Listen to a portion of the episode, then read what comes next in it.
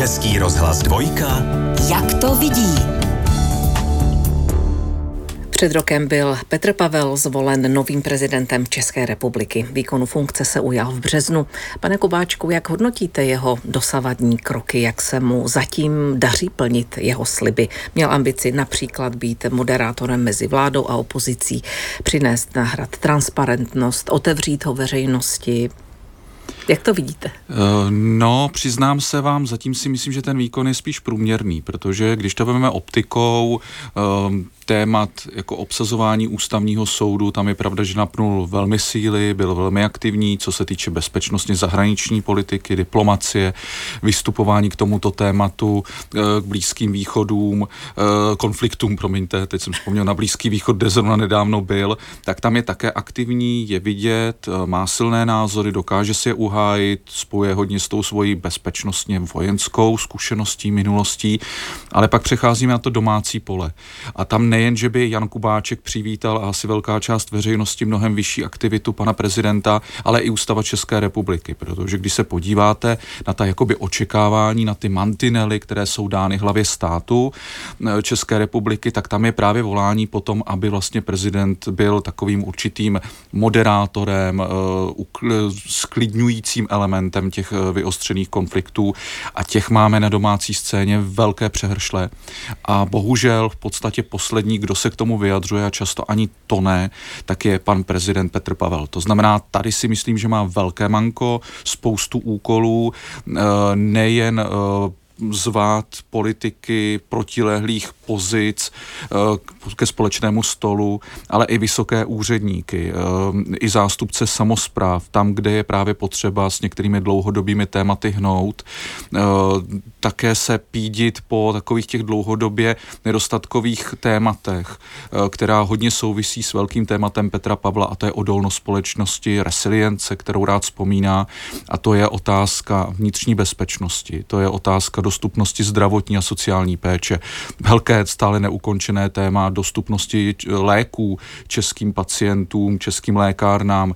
A to by někdo řekl, máme generála ale eh, dobrý generál ví, že vždycky musí být pořádek, jak se říká, v týlu. A pak máte funkční uh, vojenskou složku, funkční společnost a tady to platí dvojnásob. Prostě jsem přesvědčen, že s takovou vahou, kterou Petr Pavel získal, řekněme si při druhém kole přes 70% volební účasti, 58% ve prospěch jeho vítězství, tak uh, tohle stále ještě může zužitkovat a tlačit na ty politiky, protože oni si uvědomí, že když to po nich chce spíše ten populárnější eh, z té politické scény, takže to bude veřejným tématem a že se musí zasnažit, protože máme stále volby a politici jediné, čeho se bojí, tak veřejného mínění. Eh, spíš jsou tady jisté mantinely, už sám jste, pane Kubáčku, zmínil ústavu, tak eh, máme reálné požadavky na hlavu státu vzhledem právě na ústavní pravidla pravomoci. Nakolik má tedy vstupovat do politiky?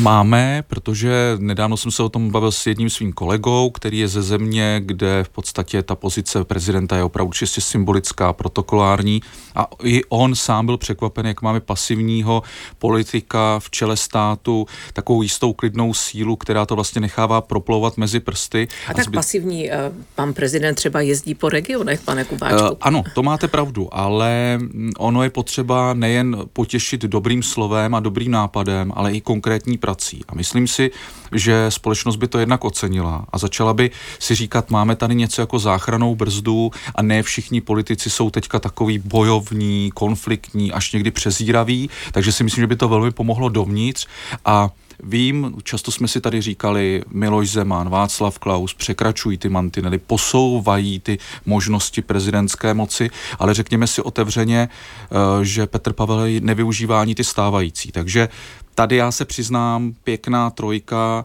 uh, s klidným prezidentem, ale obrovský spoust. Teď se bude dávat vysvědčení, bude za chvilku slovní, tak já kdybych psal slovní vysvědčení, tak řeknu, tak pošlu do rodiny Petru Pavlů, ať uh, pan prezident se hodně věnuje domácím tématům, ať co nejvíce ke stolu zve, co nejvíce rozvášněných politiků a tlačí je po konkrétních termínech a konkrétních řešeních. To vysvědčení mu ale vystavíme radě, abychom byli korektní eh, nebo spravedliví až v tom březnu, tak ještě má Eh, dva měsíce. Eh, Doufejme. plus minus, eh, co se týče začátku Tak toho já spolehám, výkonu že vás teďka poslouchá, řekne si, funkce. aha, to jsem chtěl, mám nového kancléře velice brzy, takže mám první úkoly pro nového kancléře a napne síly. Eh, Jenom pro zajímavost v reprezentativním šetření Centra pro výzkum veřejného mínění eh, od konce září do začátku prosince loňského roku se konal ten sběr dat, tak se prezident Petr Pavel těší důvěře 52% respondentů. Vládě důvěřovalo ve stejném průzkumu 17% Čechů. Poslanecká sněmovna má důvěru 18%, Senát 29% veřejnosti. Nejvyšší důvěře se těšili starostové eh, s obecními zastupitelstvími. Eh, zastupitelství. Eh, Pane Kubáčku, eh, když už jste zmínil tedy eh, budoucího kancléře, pana Vašinu, tak jak rozumíte tomu, že vedoucí stále ještě tedy prezidentské kanceláře Jana Vohralíková z osobních důvodů skončí ve své funkci k 15. únoru, nahradí zmíněný pan Vašina, dlouholetý manažer společnosti T-Mobile, současný výkonný ředitel středoevropské pobočky Aspen Institutu, mezinárodní neziskové organizace, tak eh, jak si vysvětlujete další personální změnu, odchod eh, další eh, osoby z toho úzkého týmu spolupracovníků Petra Pavla ještě z předvolební kampaně. Není to ideální, protože vlastně teď odchází, jak předtím odešla taková ta první generace těch srdcařů, nadšenců, kteří často jsou takovými dělníky kampaně, jsou blízko tomu kandidátovi, ale příliš si nerozumí s různými takovými formalistními věstníky, vyhláškami, rozpočty a tak dále a často odchází, to se děje i v cizině. Tady je zajímavé, že vlastně odchází už jakoby ta první generace úředníků, dokonce jejich hlava, protože eh, paní Vohralíková jednak nejenže byla kancléřkou eh, kanceláře prezidenta republiky, ale zároveň v minulosti byla vlastně vrcholnou úřednicí, takže k tomu měla velmi blízko. Já si myslím, že překombinovala, že si eh, zkrátka myslela na příliš uh, příležitostí a uh, řeklo by se i mocenských šancí, protože nejenže chtěla být asi nejbližší důvěrníci prezidentského páru, zároveň nejvlivnější, nejdůležitější úředník celého Pražského hradu a do toho si myslím, že vlastně začala i osekávat přístupy jiných vlivných poradců prezidenta republiky a do toho ještě chtěla být takovou hvězdou například vyjednavačů, pořádala konference, kde nejenže byla tím, který poskytl prostory a zázemí, ale zároveň byla tím tou vystupující a hodně se s tím jakoby stotožňovala a to prostě dlouhodobě tolik zajíců pohromadě ne, neulovíte a neudržíte. Myslím si, že jí to stálo právě tu pozici, zejména z titulu těch nejbližších spolupracovníků Petra Pavla, například jeho blízkého dlouhodobého spolupracovníka Petra Koláře a nejen jeho. No a teď vlastně si myslím, můj odhad je, když jsem se díval na ten životopis pana Vašiny, že tam nastupuje opravdu úředník, opravdu manažer, který na jedné straně stvrzuje uh, blízkost Petra Pavla s Petrem Kolářem a dalšími zahraničně politickými poradci, ale zároveň si myslím, že to bude člověk, který bude hodně soustředěn jakoby na ten management, na tu operativu, že nebude dělat politická rozhodnutí. To, kam se začala vlamovat paní Vohralíková a uh, nemělo to tu kvalitu, nemělo to ty výstupy a zároveň uh, to začalo rozbíjet celostvo z toho týmu. Takže doufejme, že se situace sklidní, doufejme, že pan prezident získá opravdu jakoby kvalitního, kvalifikovaného, ale úředníka, ne dalšího stínového prezidenta, ne dalšího jakoby stínového téměř velkoministra, který eh, dělá ty politické vztahy. To by velmi pomohlo obecně kanceláři Pražského hradu a prezidenta republiky v jednom a uh, myslím si, že se teďka pročistí ta situace a jednoznačně se dá dát rovnítko Petr Pavel, Petr Kolář a zahraničně političtí poradci, ale přesně potřebujeme stále ještě ten, ten důležitý akcent toho domácího, domácího vstupu a té domácí politiky. Jak myslíte to rovnítko Petr Pavel, Petr Kolář? Eh, tady bych se zastavila. Po novém roce totiž Petru Koláři eh, skončila na Pražském hradě v kanceláři prezidenta republiky smlouva eh, přišel kvůli tomu o vstupní kartu. Nicméně podle ex-diplomata se toho ale zase tolik nezmění, jak řekl v rozhovoru pro radiožurnál a portál iRozhlas. Cituji, když budu chtít jít za prezidentem, respektive když prezident bude chtít, abych za ním přišel, tak jediné, co se změní, že mě někdo bude muset přijít vyzvednout na recepci a dovést nahoru tolik slova pana Koláře, tak jak vy chápete tedy jeho roli? On nemá s kanceláří prezidenta žádný formální vztah. Máte pravdu, já plně podepisuji zjištění Českého rozhlasu, protože de facto slova i pana Petra Koláře, ona byla autentická. V momentě, když máte za blízkého spolupracovníka prezidenta republiky a zároveň nového uh, kancléře, pana Vašinu, tak vám garantuji, že k tomu ten, tu, tu stupní kartičku už nepotřebujete, protože je zajištěno, že jak paní Vohralíková si myslím, že osekávala jejich vzájemný kontakt, tak eh, teď si myslím, že je zajištěno, že pan kancléř, nový, zanedlouho nový kancléř, pan Vašina, v podstatě bude garantem toho, že eh, pan Kolář bude mít kdykoliv přístup k Petru Pavlovi a v podstatě ta, ta kooperace bude úzká, ta součinnost bude velmi blízká a opravdu k tomu nebude potřeba ani nějakého jakoby dalšího provázání formálního, institucionálního. Jediné uvidíme, jestli tady teďka nevznikne eh, významnější tlak na jakoby bezpečnostní audit, audit, eh, na prověrku. Eh, pan Kolář se sice nechal slyšet, že už vlastně o ní znovu žádat nebude. Já si myslím, že ten vývoj ukáže, že bude potřeba, zvláště z toho titulu, že nás čeká spousta důležitých bezpečnostních rozhodnutí v oblasti eh, zbrojních investic a tím, že tam Petr Kolář je aktivní v tomhle segmentu, tak si myslím, že tady zase znovu ožije volání potom, aby si učinil prověrku a tím v podstatě kritikům dal zadost. Jak podle vás, pane Kubáčku, Hrad eh, komunikuje tyto personální změny? Vládě se často vytýká, že má dluh nebo rezervy, co se týče komunikace svých kroků, tak eh, měl by to možná i sám prezident se k tomu případně vyjádřit? Eh, já celkem chápu pana prezidenta, že to mm, příliš jako aktivně, jak se říká, na tvář nevysvětluje a nevrací se k tomu, protože ono to není nikomu příjemné, když měníte ty personálie i z toho titulu, že zatím on má změn, vlastně když se podíváme na naše prezidenty od roku 89, eh, dejme tomu institucionálně od roku 90, kdy opravdu vznikla jako i moderní eh, novodobá kancelář prezidenta republiky, tak tak těch změn je jednoznačně v tom krátkém čase nejvíce a dost jako fundamentálních, protože se mění vlastně na nejvyšších patrech rozhodování a chápu, že asi nechce, aby z toho bylo plně klíčové téma. E, na to platí jednoduchá praxe. Přinášejte témata jiná a v tu chvíli, protože veřejnost i více zajímají. Tohle to bere částečně jako personální svobodu prezidenta a mají pravdu a praní špinavého prádla a to nemá rád nikdo. Konstatuje politolog Jan Kubáček. Jak to vidí? Host Zity Senkové na dvojce. Ústavní soud zamítl stížnost opozice proti valorizaci penzí. Podle soudu nebyl postup vlády protiústavní a zákon tak zůstává v platnosti. Opoziční poslanci s nálezem ústavního soudu nesouhlasí a slibují, že po návratu do vlády podrobí celý systém důkladné revizi. Tak eh, jak se na to díváte vy, pane Kubáčku? Eh, přiznám se, že z té argumentace ústavního soudu a i plněji respektuji, tak nejsem šťastný z jednoho prostého důvodu. Ani ne tak toho výroku samotného, já ho ostatně předpokládal, protože se tady už několikrát takováhle situace opakovala, že v podstatě ústavní soud měl výhrady k nějakému meritu a pak nakonec řekl s širším souvislostem se prostě stotožňujeme s rozhodnutím vládní většiny, eh, většiny poslanecké sněmovně a uh, respektujeme to rozhodnutí a ctíme ho jako ústavní. Eh, čili verdikt pro mě překvapením nebyl, pro mě bylo překvapení spíše to argumentování. Já se obávám, že se potvrdí, uh, že se nám ústavní soud přetavil optikou politiků v třetí komoru, že nám tam bude končit ještě více věcí ústavního soudu a tím se bude prodlužovat vlastně jakoby jejich politizace a využívání do kampaní letos i příští rok.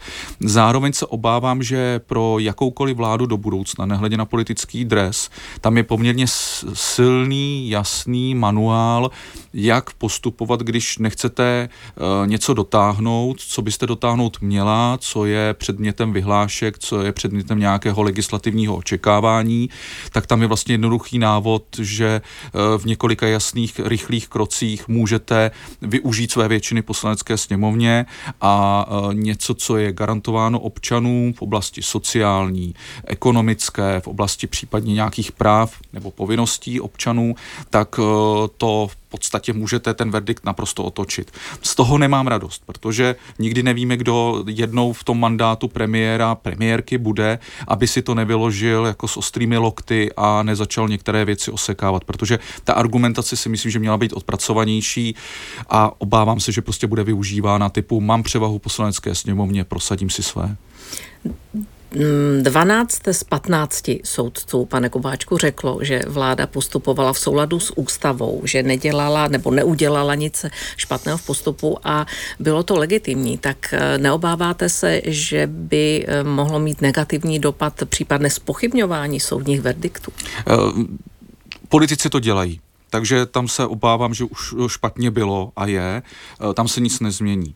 Bohužel mám zkušenost, že nejen jak my někteří si k tomu sedneme a přečteme si to, protože je to nějaký důležitý verdikt do budoucna a dá se podle toho odhadovat e, model chování politiků, tak si k tomu e, sednou i lstiví poradci a matadoři politického procesu a řeknou si, aha, tak se podíváme, jak ústavní soud v horizontu dalších pěti let bude uvažovat o ústavnosti v naší zemi a na těch, o těch mantinelech a o těch, o těch povinnostech a omezeních a začnou tomu hodně uspůsobovat tu praxi. Neboli uh, ti, kteří si slibují od toho verdiktu, že obude obstrukcí poslanecké sněmovně, tak ty zklamu neubude.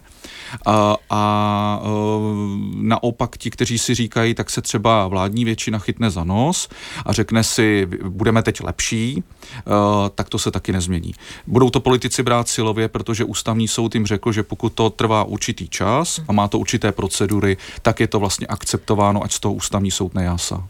O zákonu se debatovalo 67 hodin čistého času. Většinu eh, tohoto času se vyjadřovala opozice. Jak budou dál, pane Kubáčku, fungovat poslanci ve sněmovně? Eh, je nutná eh, revize jednacího řádu? Teď K čemu, jaký rozumím. smysl má třeba projev, který trvá 10 hodin, Absolutně s vámi rozumím. Ne, nemá, nemá, nemá. Je to, je to jenom uh, kampanínou formou, je to jenom přitahování pozornosti politiků na sebe, je to prostě spacák taková orgie, tak to nazvu, ale řekněme si, že tady byla taky.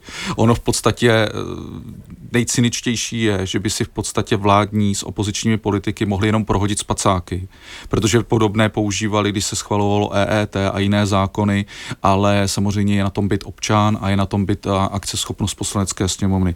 Je to o důvod víc, že by bylo potřeba některé momenty racionalizovat, ale tam už probíhá v podstatě stoletá zákopová válka, takže tam už kompromis nenajdete. Čili bohužel se obávám, že se prostě, co se týče kvality chování poslanecké sněmovny a výstupu, nezmění z hola nic. Pohled politologa Jana Kubáčka. Jak to vidí? Host Zity Senkové na dvojce. Marian Jurečka zůstává předsedou KDU ČSL na celostátní konferenci Ustál tlak části strany a lidovce provede s letošním supervolebním rokem. Pane Kubáčku, jak silná je tedy nyní pozice pana Jurečky? Bylo to takové, řekněme, poslední varování? No, pan Jurečka je v podstatě vítězem, protože si myslím, že on do značné míry byl připravený na to, že v pátek bude zůstane ministrem práce, ale přestane být předsedou. E, nebo bude donucen k tomu, aby v podstatě podstatě v nejbližších týdnech odstoupil z vedení strany Lidové, dal možnost kolektivnímu vedení eh, z dalších místopředsedů a začalo se připravovat klasický sjezd a klasická témata.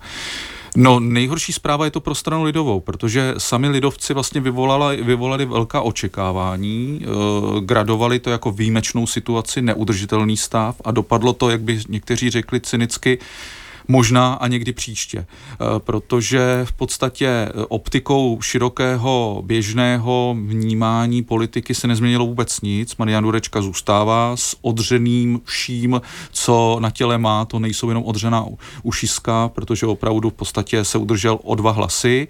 Eh, je otázkou, jak bude chtít být dál ještě viditelným předsedou, aktivním a hlavně eh, strana Lidová ztratila tři čtvrtě roku, kdy mohla pracovat na profilování svých témat a případně sebevědomé politiky, protože ta změna bude na podzim a do rok do sněmovních voleb to je sakra krátký čas. A kdyby k té změně, pane Kupáčku, eh, došlo nyní, tak dávalo by to smysl, prospělo by to té straně, protože vlastně lidovci mm, podle posledního průzkumu agentury Median, ten jim naměřil 2,5%, eh, tak třeba kdyby nyní změnili lídra, měli by lepší, větší šanci dostat se minimálně na ten pětiprocentní, eh, pětiprocentní podporu. Měli by déle a více času na plnění domácích úkolů a pokus ještě získat zpátky ztracené voliče, případně některé nové, protože mnozí vám řeknou, že s unaveným, zklamaným, eh, bez veřejné důvěry eh, nastaveným předsedou Marianem Jurečkem